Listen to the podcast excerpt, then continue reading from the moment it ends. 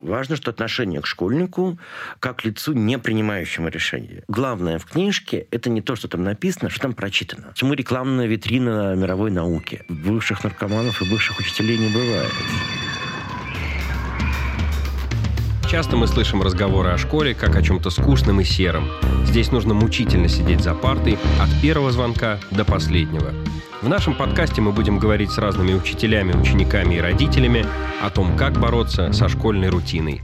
От звонка до звонка. Всем привет, меня зовут Никита Исаев, учитель школы 1500, и мы начинаем третий сезон нашего подкаста. Сегодня со мной коллега Мэри Дани.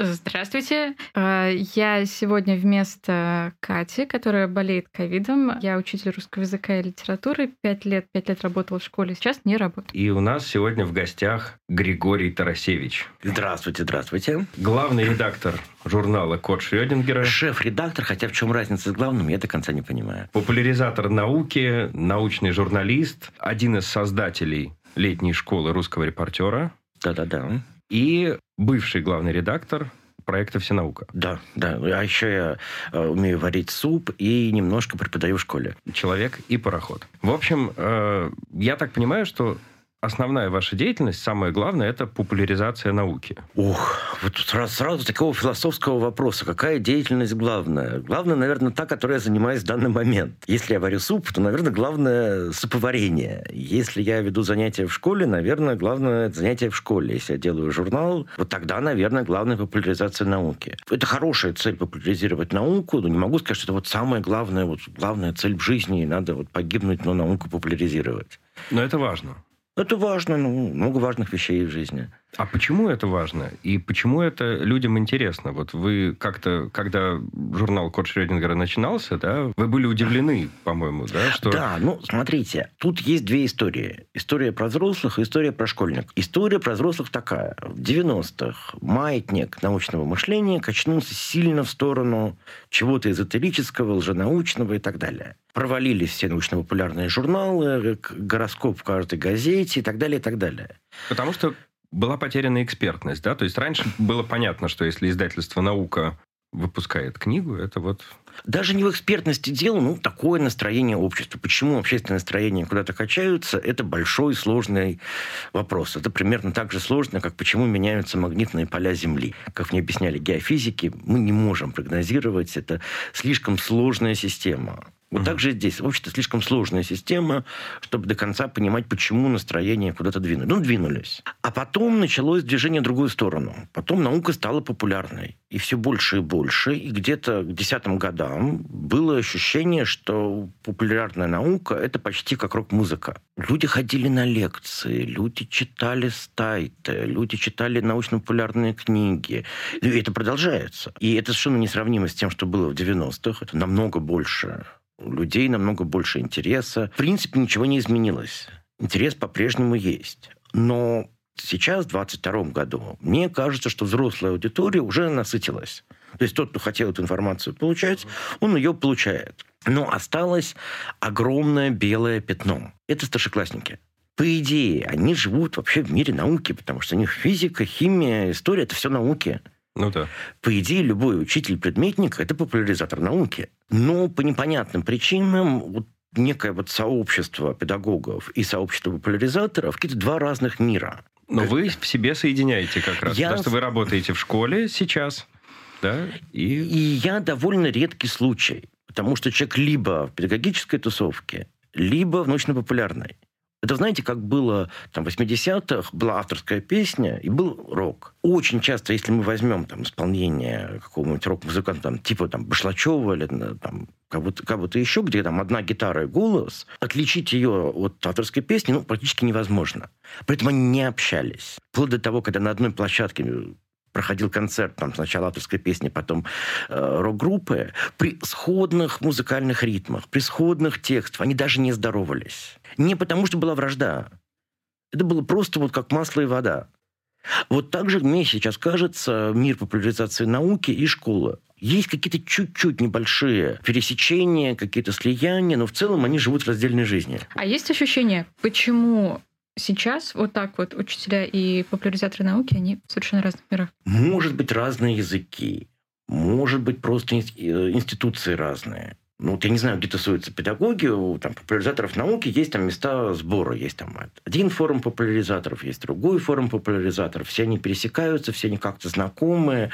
Э, кто-то поругался, помирился и так далее. Ну, ну, более-менее такой вот ну, цельный мир там, с какими-то зонами и так далее. А у школы, очевидно, есть тоже какой-то цельный мир, какая-то своя тусовка или много тусовок. Я не знаю, где педагоги тусуются. Ну, в общем, я понял. Нам нужен рок-клуб такой, ну, условно, педаг, педаг, педагогический клуб такой. Ну, вообще, да. Ну, потому что вот если мы возьмем область популяризации науки, если считать популяризатора науки отдельной профессией, то мы все друг друга знаем. Я знаю, там, в течение месяца я точно где-то там выпью кофе с другими игроками этого рынка, мы где-то встретимся там. Вплоть до того, что мы увидимся на улице, это много, это сотни людей людей. А вот куда пойти, чтобы встретить учителей, просто посидеть, попить кофе и обсудить, э, как там, не знаю, что случилось на уроке, и отвести душу, это еще отдельная тема, где учителю обсудить, что у него случилось на уроке. Кстати говоря, сложилось сообщество, которое началось на мастерское образование на летней школе, потом это разделилось и есть э, сообщество вокруг э, розетки, э, розетки, которая там вот как раз и появилась. И... розетка это отдельная от летней школы отпочковавшееся да. сообщество. Связанное с летней школой, угу. но уже э, такое самостоятельное. И вот там, например, есть такой клуб анонимных любителей учить, как раз можно прийти, там, самим организовать встречу и поговорить э, за свое учительское или провести что-то очень э, продуктивное, эффективное на какую-то тему. То есть, мне кажется, есть какие-то и другие такие сообщества, ну, не кажется, я так я уверена, но они не такие объемные и не такие известные, чтобы можно было говорить, вот все учителя, они про это знают, они вот туда могут пойти и так далее, и так далее. Какое последнее было удивление ваше такое, которым Ой, хотелось поделиться? Ну, у меня прошлая неделя прошла все время в удивлениях, потому что ковид, много учителей болеет, и бросили клич, вообще все, кто могут держать в руках указку, все в строй. И, ну, я долго держался, я не очень хотел на замены, потому что я, ну, я свой предмет примерно понимаю, остальные... А ваш предмет это? Медиажурналистика. Вот, мне сказали, Григорий, все, отступать некуда, уже никого нету, давайте. Медиажурналистики – это прям предмет внутри сетки Да, это электив. Это электив, а, да. это электив. Угу.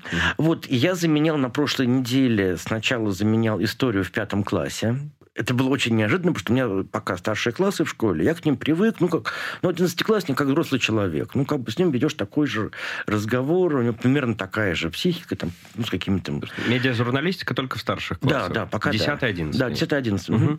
Вот с старшеклассником ты общаешься, ну, почти как с равным тоже они бывают разные, но как и взрослые люди бывают разные. А пятиклассники – это совсем другая физиология, другой темп. Меня поразило, значит, они очень буйные. И один мальчик прыгает там чуть ли с парты на парту, всячески проявляет активность. В этот момент я бросаю вопрос. Ну вот смотрите, вот мы сейчас обсуждали, что были боги римские, боги греческие. А как вообще Рим соотносился с Грецией? И этот мальчик, значит, взъерошенный, красный, прыгая, прыжке начинает рассказывать про отношения Греции и Рима, они не банальные, потому что это, Греция была и колонией, и не колонией, и как бы Рим подавил, но при этом взял очень много из греческой культуры. И вот, вот всю эту сложность он начинает довольно толково излагать, не меняя темпов, не меняя своих обезьяньих прыжков.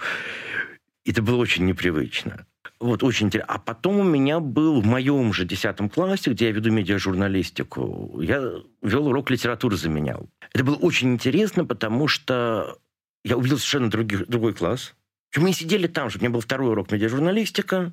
Он так всегда по-деловому проходит, я даю задания, они выполняют, э, э, даю следующее, как-то ну, очень такая рабочая атмосфера. Есть передовой отряд девочек, которые такие отличницы, включенные, делают все хорошо.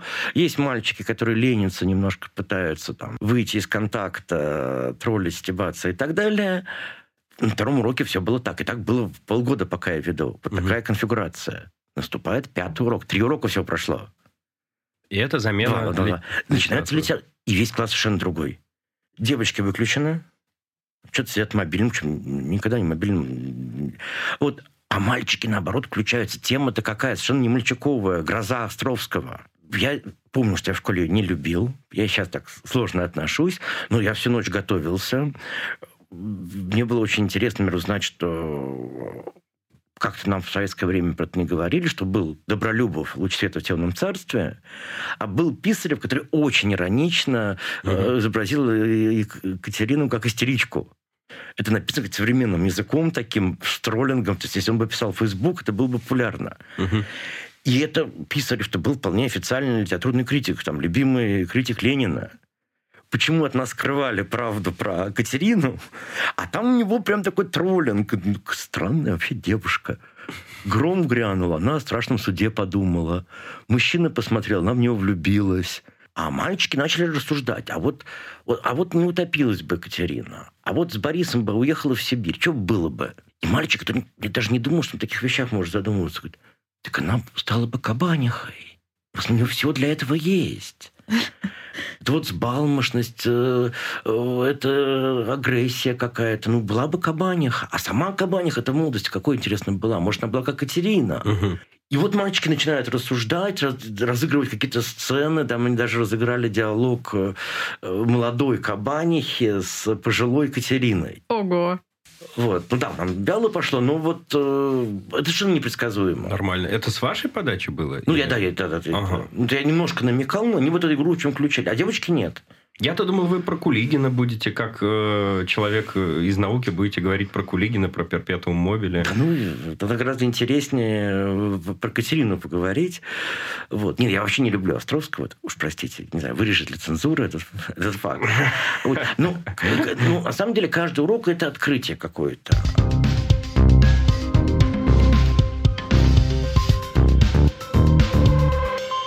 Тема, ну, совсем не нравится. Ну, мне хорошо. И я творю, что хочу. Вот до того, что я могу спросить у школьников напрямую, а что вам надо.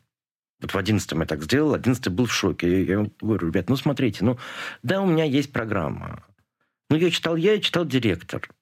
Наверное. Что я не уверен, что директор ее читал. Никто нас не осудит, если мы куда-то отойдем. Чего вы хотите сами? Говорю, Дальше примерно полчаса из них пытался вытянуть. Я не понимаю, что происходит.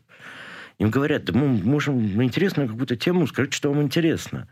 И встает самый разумный мальчик и говорит, Григорий Витальевич, понимаете, почему мы молчим? Нас 11 лет никто не спрашивал, чего мы хотим. И мы не готовы к такому вопросу. Ух, больная ну тема, да, да, это к тому, что им не хватает навыка принятия решений, да? Конечно. Вот вы, вы с коллегами из э, «Все науки» определили там 33 темы, по-моему, да? Угу. Если я не ошибаюсь, важных для школы, как вам кажется, да? И подбирали под эти темы какие-то науч-поп-книги, да? Такой, э, как это сказать, навигатор. Да-да-да. Создавали. И одна из тем, которые вы определили, одна из главных, была как раз нехватка принятия решений в школе. Ну, наверное, да. Ну, во-первых, э, есть отдельная область знаний, это принятие решений, когнитивные ошибки и так далее, и так далее. Куда его впихнуть в школу, непонятно. Понятно, куда в общество знания, никто не впихнет.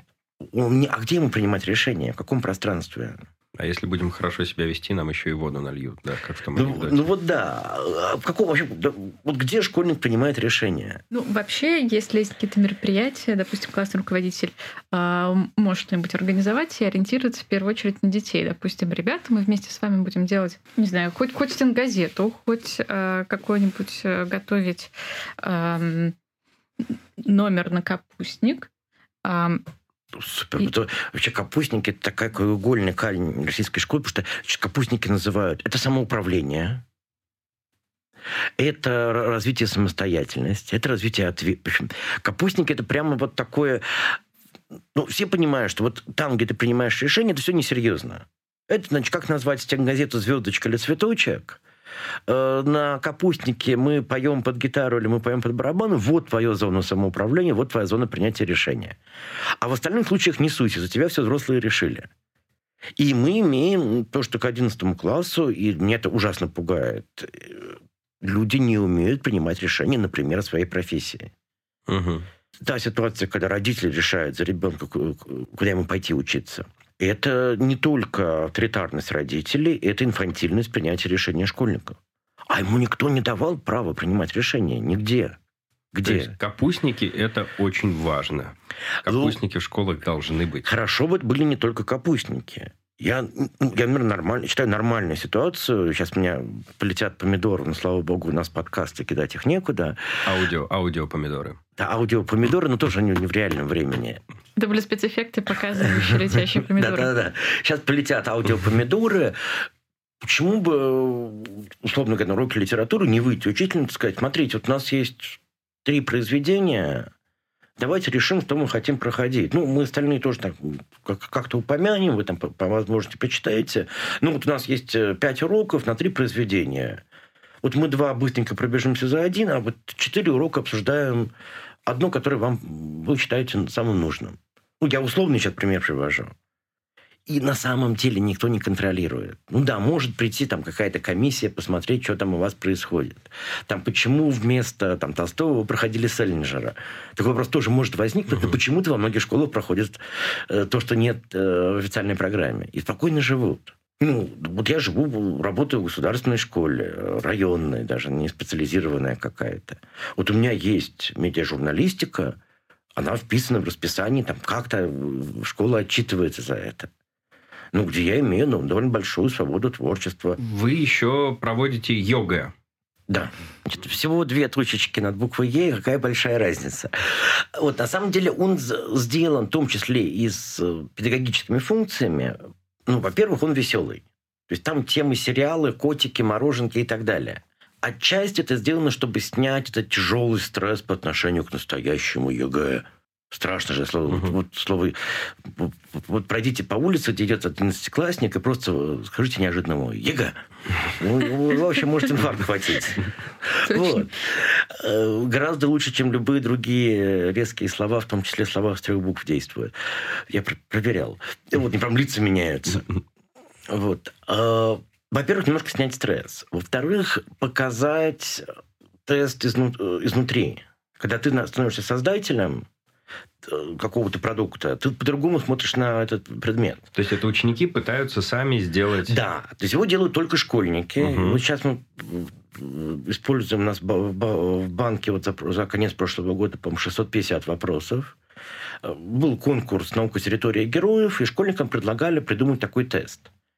И они вполне успешно придумали. Ну, например, вот мы вчера копались в вопросах, как раз там выбирали из этих 600 самые лучшие. Ну, совершенно прекрасный вопрос, мне очень понравился, что Леонардо да Винчи в одном из своих манускриптов вдруг обрывает повествование и пишет, ну и так далее, надо заканчивать, потому что суп стынет. Угу. Каким не мог быть этот суп? Не мог? Не мог. Э, кукурузным, нет, кукурузным выкинули, сейчас я вспомню, гороховым, э, там, капустным, таким-то еще, ну и среди этих вариантов томатной. Угу. Кукурузный там на грани, ну и томаты, и кукуруза появились после открытия Америки. Трактат писался уже тоже немножко после открытия Америки, но кукуруза вроде бы, вот я не смог найти достоверных данных, я сейчас с автором вопроса поговорю, э, кукуруза вроде бы уже вошла в пищевой рацион европейцев, а томаты ну, скорее всего, до, до окончания написания этого трактата считались декоративным растением. Угу. Угу. Класс. Вот. Ну, такой вот, у него немножко такой навороченный. Как, как и картофель, да. Вот. Э, ну, картофель все-таки в Европе, то есть в России, тоже начали не с той стороны кушать, а в Европе он вроде бы быстрее прижился. В чем прелесть ЮГЭ? Например, есть э, вопрос, э, ну, из прошлого, прошлогодней партии, школьник какой-то придумал, по песне Натали «Ветер с моря дул, ветер с моря дул». Ветер с моря дул, ветер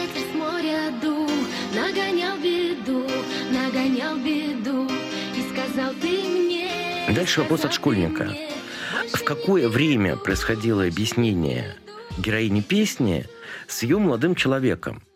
Варианты днем, ночью, непонятно, ну и какие-то еще варианты. На что вопрос? На морской бриз. Из-за разницы прогрева земной поверхности и морской ветер дует э, обычно в определенном направлении. Ну, то есть э, днем он дует с моря. Ночью скорее с суши. Это по-разному, конечно, бывает, но в целом общая закономерность такая. Ну, потому что э, быстрее движутся а, атомы молекулы, ну и так далее. Вот. И явно они объяснялись днем. Угу. Может быть, к ночи что-то изменилось. Ну вот, что школьник попсовую песню вдруг переворачивает в географию, географию в физику, Ну, мне кажется, это прекрасно. Но вы, я так понимаю, не за отмену ЕГЭ. Я абсолютно не за отмену. Я вижу несовершенство вообще этого мира, вот, и ЕГЭ в частности, а также несовершенство констант Вселенной, развитие человеческого общества, структуры Млечного Пути и так дальше. Шучу, конечно. Вот. Но вообще ЕГЭ довольно, на мой взгляд, ценная штука. Вопрос в качестве вопроса. Вот я могу судить вот, про ну, наверное, про географию, мне кажется, вполне достойные вопросы, задания. Обществознание – это ужасно, но менее ужасно, чем в начале. В начале было совсем кошмарно. И ОГЭ, и ЕГЭ. Их пытаются сделать нормальными, но получается очень плохо. Ну, была история, по-моему, два или три года назад государство дало задание, очень здравое. Давайте научим школьников отличать факты от мнений. Ну, правильно же решило государство. Вот я полностью согласен с нашим государством. Дальше вышел какой-то, я не знаю, кто это был, какой-то методист и начал разрабатывать ОГЭ. Поскольку он методист, то должны быть формальные критерии различения фактов от мнения. Придумали, если стоит оценочное слово эмоциональное, значит это мнение. Если оценочного слова не стоит, значит это факт. И во всех билетах УГ появился вопрос примерно такого типа. Проведен опрос жителей вашего района. 70% заявили, что они довольны тем, как убирают улицы. К сожалению, 30% считают, что убирают улицы плохо. Какое из этих трех предложений факт, какое мнение? Ну, первое, ладно, факт, опрос проведен. 70, 70% нравится, как убирают улицы. Это факт или мнение? Ну, исходя из критериев, видимо, мнение, потому что нравится, не нравится, это оценочное суждение. Нет, это, вы бы не, не сдали экзамен. Нет. Там э, констатируется факт. На самом деле это не факт и не мнение. Это факт о мнении.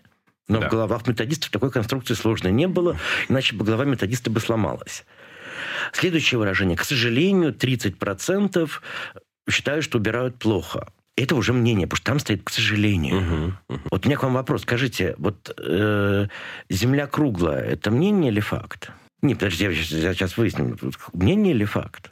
Ну, на 2022 год факт. А, а что на плоской? Это факт или мнение? Факт. Но только не на 2022 год. На самом деле все неправильно, потому что мы можем построить задание так. Многие люди считают, что Земля плоская к сожалению или там, к счастью, она шарообразная. И вот по угу. установке э, авторов ЕГЭ, ОГЭ, э, первое выражение будет фактом, угу. второе будет мнением. Там. Или Понятно. кажется, я открыл Америку, сказал Колумб, или ура, я открыл Америку, сказал Колумб, это его мнение. Угу. Вот, ну, не Америку открыла, а Индию по его версии. Вот, э, ну, просто очень неграмотно сделано, сложную штуку, полезно. Это по обществознанию было. Да, ну, слава богу, их выкинули. Угу. Их, их вырезали прямо каленым железом, и сейчас не осталось таких вопросов про факты мнения. Вот, ну, по другим предметам есть вполне разумные вопросы. Но в чем прелесть ЕГЭ? Это единственное, что, ну, а, не единственное, одно из немногих средств, которые поддерживают ну, примерно равный доступ к образованию. Угу. То есть если сельский мальчик заморочится, он может обогнать мальчика, который живет внутри Садового кольца. Потому что они работают по одним и тем же вопросам. Если это экзамены, как было в Советском Союзе, у мальчика из села нет шансов. Ну, или из городка, еще откуда-то. Потому что к мальчику из Садового кольца придет репетитор из вышки, который, который же будет, там, или его там друг будет принимать экзамен в этой же самой вышке. Ну, так и сейчас тоже придет репетитор э, к мальчику садового Да, но они будут готовиться к одному универсальному экзамену, который известен всем, известен примерно одинаково. Ну да, но проблема, что в селе нет таких репетиторов. Ну, но, с другой стороны, сейчас есть онлайн, да. Плюс, э, все-таки в селе может быть такая ситуация, где в одном классе будет три ребенка или один ребенок. Вот мне так э, было у э, двоюродной сестры. И это уже индивидуальное образование, куда больше возможностей, поэтому если... А, ну, да, но вопрос так... качества этого образования. Качество может быть... Слушайте, к этому ЕГЭ можно подготовиться, если очень мотивированный мальчик может, может лежать на диване и читать э, книжки на компьютере, э, проходить э, тесты. И, ну, и он там на свои 90 баллов вполне может, если очень хочет. Не хочет его проблемы. Это во-первых. Во-вторых, ну, вот есть ощущение, что все-таки развивается конкуренция за хорошего абитуриента. Что вузы вынуждены бороться, чтобы к ним пришли хорошие абитуриенты. Не понравился, абитуриент повернулся и понес документы в другой вуз. И это тоже это хороший, э, хороший стимул вузам быть привлекательными. Другой вопрос, что ЕГЭ воспринимается как э, что-то абсолютно трагичное. Я, например, рассказываю, у меня был план, мои дети отчасти по нему пошли. В 11 классе упереться в два ЕГЭ, пропустить год, не поступать. В следующем году упереться в другие два ЕГЭ. Угу.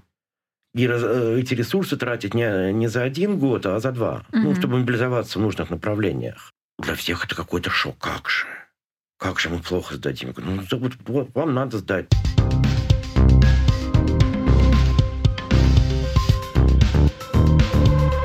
популяризация науки, популярные книжки и журнал Кот Шрёдингера, и сайт и так далее, это не замена учебнику, это не замена школы.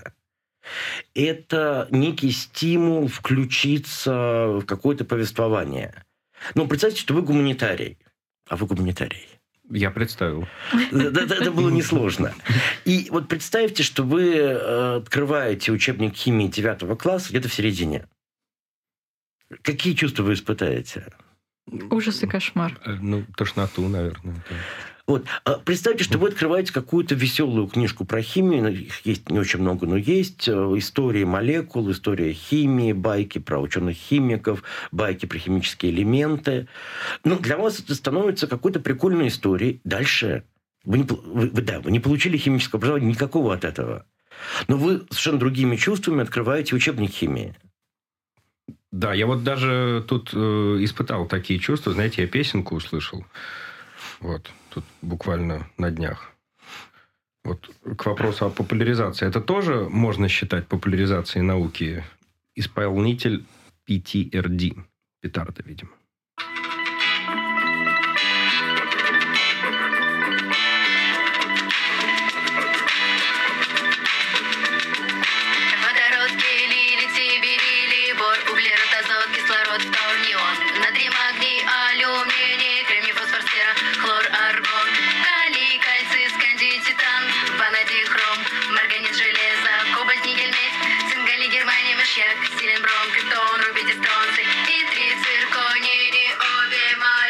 И такая вот э, песенка про, по таблице Менделеева. Да, я уже, это, по-моему, пятая версия ага. музыкального исполнения таблицы Менделеева, которую я слышу. Ну, смотрите, нельзя таким образом изучить химию. Ну, можно, во-первых, это использовать как мнемоническое правило. Потому что когда на, мелодию угу. наложено угу. ну, 118 элементов запомнить не банально. Я не, не уверен, что вот, вот здесь трое присутствующих смогут, э, по крайней мере, в нужном порядке назвать все 118. Да, я еще раз повторю тезис. Нельзя с помощью песенок изучать науку, естественно. Но можно снять страх. Почему вообще школьники чего-то не учат и что-то не узнают? Одна из причин – это, конечно, страх. Я здесь произнесу свой любимый спич, пускай в этом подкасте он будет, про гуманитариев. У меня есть навязчивая идея, что Путин Владимир Владимирович должен экстренно принять постановление об административном наказании за употребление слова «гуманитарий» по отношению к несовершеннолетним у нас слишком много административных наказаний и слишком много запретов в последнее, все остальные, последнее время. Все остальные запреты отменить. Вот, это, да, давайте с этого начнем. Вот все, все запреты отменить, а, а вот слово гуманитарий по отношению к школьникам запретить. Я, конечно, иронизирую, тем более, что это должен делать парламент, а не президент. Вот, но неважно. А, смотрите, почему гуманитарий это плохо? Потому что откуда берутся гуманитарии? Девочка Маша в шестом классе получает двойку по математике не одну двойку, три двойки. К ней приходит учительница Мария Ивановна, классная руководительница, и говорит, Машенька, не плачь, ты просто гуманитарий. Вот это диверсия против Маши. Потому что Маша понимает, ага, я гуманитарий, значит физика, химия, биология – это какой-то ад. И тут приходит товарищ майор и говорит, Мария Ивановна, пройдемте. Да, пройдемте. Вызывают Машу. Маша, вас публично назвали гуманитарием. При этом присутствовали посторонние. Ужасно. Марья Ивановна извиняется в соцсетях. Э, я не считаю Машу гуманитарием, я вижу большой потенциал Маши в области естественных наук и выражаю большую признательность мэру Москвы э, Собянину и на всякий случай президенту Чечни Рамзану ну, Кадырову. Ну, конечно, ну а как же. Хотя никакого отношения к этой истории не имел, но запишите на всякий случай, что я люблю Кадырова. Мало ли что, если что, сразу доставайте. Вот, так вот. И Маше кажется, что естественные науки – это страшно. Дальше Маша попадается учебник химии, который ну, сразу берет э, в оборот человека. Там, по уже на третьей странице формулы, на четвертой э, атомные орбитали. Маша говорит, не-не-не, уберите от меня это, я гуманитарий. Дальше Маша попадает в учебник биологии. Она видит э, необходимость различать э, какие-нибудь там семейство растений или там желудочный аппарат э, червя или что-то еще, говорит, не, не, берите. Вот, не дай бог, еще Маша пойдет учебник экономической географии России с длинными историями про распределение добывающих отраслей в экономических регионах. Вот и остается несчастная Маша, которая, в принципе, не знает ничего, кроме судьбы Катерины из Грозы, э, там, отношений Сонечки Мармеладовой э, с Базаровым э, и прочего. У них не было отношений? Кажется, все-таки нет. Ну, слушайте, ну, поизучайте, может быть, были. Угу. Ну, хотя хорошая тема отношений, вот если, если бы они встретились, ну, да. как, бы, как, как бы это развивалось. Mm. Вообще, какая идея школьного спектакля, где... Смешались под... герои. Что? Где смешались герои разных Да, по одному герою от каждого произведения. Mm-hmm. Ну, это интересно, вот, я это начал задумываться. Это очень, очень непростая задача, э, как бы общались Базаров и Раскольников. Ну да, было бы, кстати, очень классно. Вот. Школе. Э, учитывая, что там фигура аналогичной Базарову у Достоевского, ну, преступления и наказания нету. Вот если бы такая появилась... Угу. А Соня и Ольга, ну, собственно, Соня из преступления наказания Ольга из э, отцов и детей. Ну, кстати, да. Они... Вот вообще классно. Про женский общество. Ух. Так, ну. Хороший, хороший спектакль можно поставить в школе. Угу. Но у девочки Маши нет э, да, пути, так, кроме как играть в этом спектакле, да. Ну, дай бог. Ну, смотрите, э, дальше у девочки Маши закрыты входы в биологию, информатику, математику, физику, химию. И в какой-то момент девочка Маша попадает в нормальную жизнь где гуманитариев в том плохом смысле, которым употребляла Марья Ивановна, нету, а есть гуманитарии, которые используют и математический аппарат, и вот тут неподалеку от нас э, лаборатория вышки э, нейролингвистики. Там сидит девочка-филолог. И вот при мне она сидела и паяла электроды, работая строго по вузовской специальности. Ну, там они изучают, как обрабатывает мозг разные части речи, как он реагирует на разные ошибки. Угу. Для этого используется электроэнцефалограф. А он дорогой импортный, если ломается электрод, то заказывать новый очень дорого и тяжело, поэтому она сама подпаивает там, где что сломалось. И ну, а вот... а также она работает с данными. Она работает, естественно, с данными. Да. Любая наука работает с данными. Ну, с э, большими в том числе. В том числе большими работает физика, потому что это физика, это волны, которые проходят через мозг. Понятно, что девочка адаптировалась к этому. А девочка, которая не адаптировалась, которая осталась гуманитарием, и при виде электродов ее колотят, ей страшно, она пытается убежать, ну, у нее просто меньше шансов на э, успешную научную или человеческую карьеру. И вот популярная наука – это способ преодолеть страх гуманитарной Маши по отношению к электроду. Вот такая, ну, метафорически, естественно. Mm-hmm. Естественно, в широком смысле mm-hmm. э, в широком смысле электрода. Да, приятно, когда распространяются откровенно доказанные ненаучные знания. Гораздо вреднее, когда распространяются неподтвержденные рекомендации. На мой взгляд, большой вред – это психологические советы. Можно давать психологические советы, но это дико тонкая, дико сложная штука. Ну, и индивидуальная. Очень плохо, когда книга содержит, или какой-то другой продукт содержит медицинские рекомендации. И вот мы говорили, что у нас в стране слишком много запретов. Я бы действительно там, политические запреты и многие другие запреты бы нафиг отменил. Но вот в отношении недобросовестной медицинской литературы я бы, наоборот, бы просил бы государства вмешаться. То есть я бы лженауку четко бы делил на ту, которая влияет на поведение людей, и ту, которая просто глупость. А глупости, господи, любят говорить, что вот в интернете непроверенные данные. Я помню у дочки учебник географии. Сначала там история географической науки. Один абзац вызвал у меня ступор. Угу. В, в начале Средневековья постоянные восстания рабов и общая нестабильность привели к упадку географической науки. Ух ты! Я Мощно. специально полез смотреть, когда во, во времена раб, в Средневековье были восстания рабов, да еще и такие, что смогли разгромить географическую науку. Читаю дальше. Вода – самое распространенное вещество на Земле. Вас не смущает эта фраза? А давайте задумаемся. Нет, воздух. Мама, мама, что, что такое распространенное на Земле? Ну, я, я ну примерно ну, да. нашел в земле 10, или как? 10 вариантов, но вода не один из них. То есть, если по покрытию, то, конечно, воздух. Если по массе, то там по массе там примерно один к одному, там точно невозможно посчитать либо э, всякие варианты оксида кремния, либо железа, ну, потому ядро железное. Угу. По какому критерию вода самое распространенное вещество на Земле? Ну, кроме как самая распространенная жидкость, да. Ну вот, наверное, там жидкости вообще в природе не очень много. Такое промежуточное состояние. Вот, э, это учебник школьный. А я вот еще хотел э, вернуться к проекту «Вся наука». Угу. У, вас там э, в проекте «Вся наука» значит, проверенные научно-популярные книги, да? Там э, вы даете ссылки на э, проверенные как раз ну, источники. Ну, провер... Вот их стоит читать, да?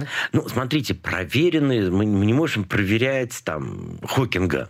А правильно ли Хокинг посчитал это излучение? Естественно, мы, это не... мы берем те, которые мы, да, проводим экспертизу, ну, конечно, не на, на полную проверку всех фактов, но на авторитетность и значимость mm-hmm. для сообщества. То есть вот можно зайти на сайт Все науки и там... Просто поверьте, что книжки достойные, их правда отбираем. Mm-hmm. Но главное то, что они бесплатные, легально при бесплатные. И их можно использовать на уроках, их можно да, советовать ученикам, да, и условная да. девочка Маша и мальчик Вася могут их взять, почитать и поинтересоваться. Я почему с таким жаром в этом проекте участвовал? Часто спрашивают, там, уважаемый преподаватель, а что почитать? Угу. Ты говоришь, ну, почитайте это, это, это, это. Потом ты понимаешь, что либо это несколько тысяч минимум рублей, либо ты говоришь, а украдите-ка книжку пиратскую. Угу. Вот случай все науки, это когда ты можешь легально, бесплатно скачать, ничего тебе за это не будет. У нас есть рубрика «Вопросы от учеников». Да. Вот я э, сказал своим ученикам, что встречаюсь с э, Григорием Тарасевичем, и они задали свои вопросы вот на диктофон в связи с журналом вот как раз. Почему журнал называется «Код Шрёдингера»? Ведь мы знаем, что это мысленный эксперимент, но есть много мысленных экспериментов. Почему именно так? Большое спасибо. Хороший вопрос со знанием дела. Смотрите, для Эрвина Шрёдингера этот код не был сколько-нибудь вообще значимой фигурой. Он употребил ее в полемике с коллегами, как мысленный эксперимент или как метафору. Это был вообще проброс, как шутка. Угу. Ну, надо сказать, что большой взрыв тоже, вот это словосочетание появилось в истории науки как шутка оппонентов. Тот самый Хойл э, возмущался. Вы что думаете, в начале Вселенной был такой большой взрыв, и все началось? Ну, ерунда какая. Ну, вот словосочетание прижилось большой взрыв. Мы взяли кота Шрёдингера отчасти из маркетинговых соображений, потому что, во-первых, это код, коты всем нравятся. Поэтому мы вот такое название выбрали. Но спасибо за вопрос. Видно, что вы сильно в теме. Это, да, ученик Саша из 10 дизайн-класса. Саша из дизайн-класса. У нас были уже песни, связанные с э, наукой, да, а вот э, такой вопрос тоже от ученицы гуманитарного класса. Тамара. Скажите, пожалуйста, если я напишу научный стишок, можно напечатать его у вас в журнале? Тамара, какое неожиданное предложение. Ну, смотрите, это зависит от корректности и убедительности научного стишка. Смотрите, а для чего вы какую-то информацию вкладываете в стишок? Чтобы было мнемоническое правило запомнить что-то сложное, например, там, таблицу Менделеева или там э, периоды геологической истории, прикольно. Какую-то новость изложить в формате стиха и попасть вот в нерв этой новости, тоже прикольно, давайте. Но это очень сложная задача. Вот, например, есть сайт такой, ну не сайт, а группа ВКонтакте, может быть, вы не состоите даже, образовач угу, где новости знаю. науки изложены в виде мемов. Ну, будем считать, что мем и стишок – это ну, примерно одинаково какая-то веселая творческая форма изложения. Но образовать дико сложно делать. То есть я бы не смог. Угу. Потому что они умеют шутить про содержание этой научной новости. То есть там явно очень компетентные люди, и когда они рисуют там смешных человечков, они очень хорошо знают, что они излагают. Это сложная задача, Тамар, попробуйте, но это сложно. Благородно, но сложно. Еще вопрос такой от э, девушки Стефы. Отходя от темы с журналом, вы видите в своей деятельности какую-то миссию? Ой, какой сложный вопрос. Не, серьезно сложный. Очень важный, очень сложный. Сейчас я думаю, это я не пытаюсь от него уйти, я пытаюсь подумать. Мне не очень хочется вот корчить из себя «моя миссия просвещать русский народ, который вот оторвался от сахидри мучнения». Ну, наверное, есть миссия рассказывать интересно про науку тем, кто без нашего рассказа, кто боялся науки, кто не был так заинтересован в ней. Не сколько ученым, сколько скорее, ну, условно говоря, старшеклассникам, гуманитариям. Вот не победителям Олимпиады по биологии, а услов, условным вам, Стефа или там условно вашему однокласснику. Не, мы не видим в это вот, вот слово миссия, конечно, очень громкое, но, наверное, да, наверное, это можно назвать миссией. Наверное. После того, как ваш журнал стал пользоваться популярностью, появилась ли у вас звездная болезнь? Вопрос от девочки Даши. Даша, спасибо. Ой, а можно вам байку расскажу сначала? Обязательно. А, вот, а, я еще работал не в коте Шютингера, а в журнале «Русский репортер». По вечерам ну, мы уставали, и я смотрел сериалы. В том числе, наверное, известный вам сериал «Интерны». Угу. И вот лежу я, смотрю сериалы, думаю, вот, вот, вот звезды, актеры. Ну, действительно, ну, Охлобыстин великий актер. Ну, да и остальные достойно играют. Вот так, а я тут как какие-то заметки кропаю, вот где они, а где я. И смотрю, Хлобыстин сидит, значит, в ожидании своих ординаторов и листает номер где, э, русского репортера, где как раз, значит, э, моя большая статья. Круг замкнулся. Вот. И что-то читаю, что-то думает, наверное, по этому поводу.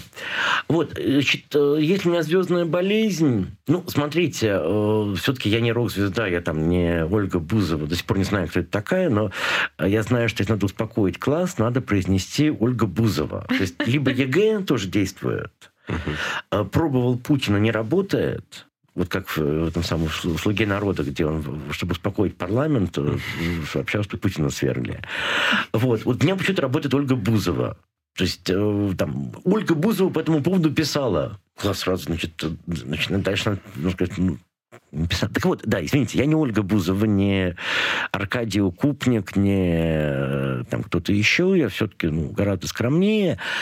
Я бы сказал, что есть звездная болезнь в том плане, что там, ну, я считаю себя там достаточно там, успешным, хорошим там, редактором. А, и, как ни странно, у этого последствия примерно такие же, как у комплекса неполноценности.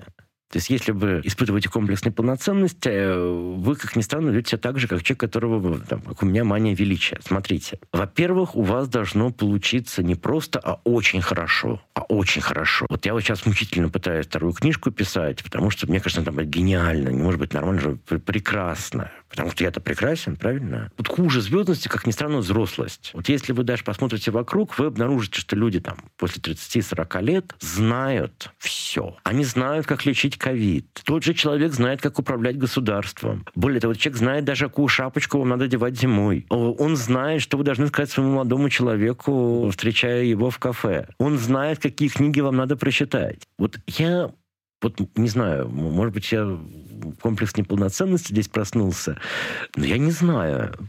Я не знаю, как, как надо управлять государством. Я не знаю, как надо реформировать систему образования. И я не знаю, какую шапочку вам надевать, Даша. Честное слово. Если бы вы были членом правительства или кем-то, да, ну, например, министром образования, что бы вы изменили в российском образовании?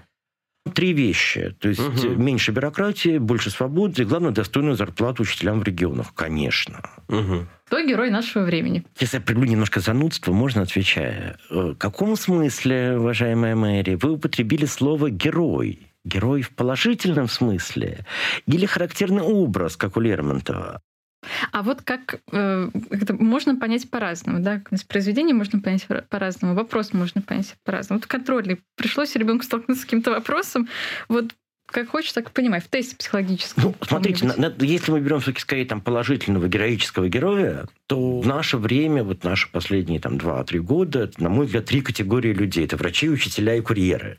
То есть это люди, которые приняли на себя этот неожиданный удар эпидемии, которые не были готовы к удару. И я считаю действительно героями этих людей, потому что, ну, когда солдат оказывается на поле боя, совершает подвиг, он когда-то сделал выбор стать солдатом, ну, или там попал в армию, его к этому готовили, Ему объясняли, как устроен бой, из чего стреляет противник. Э, он прошел учебку. И вот он на поле боя. Его готовили к войне, потому что он солдат. А учители, не, врача тем более, и курьеры не готовили к этой войне с ковидом. Нас не учили, как, как, как жить в этих условиях. Врача не учили, э, как, как жить, когда у него там умирают коллеги.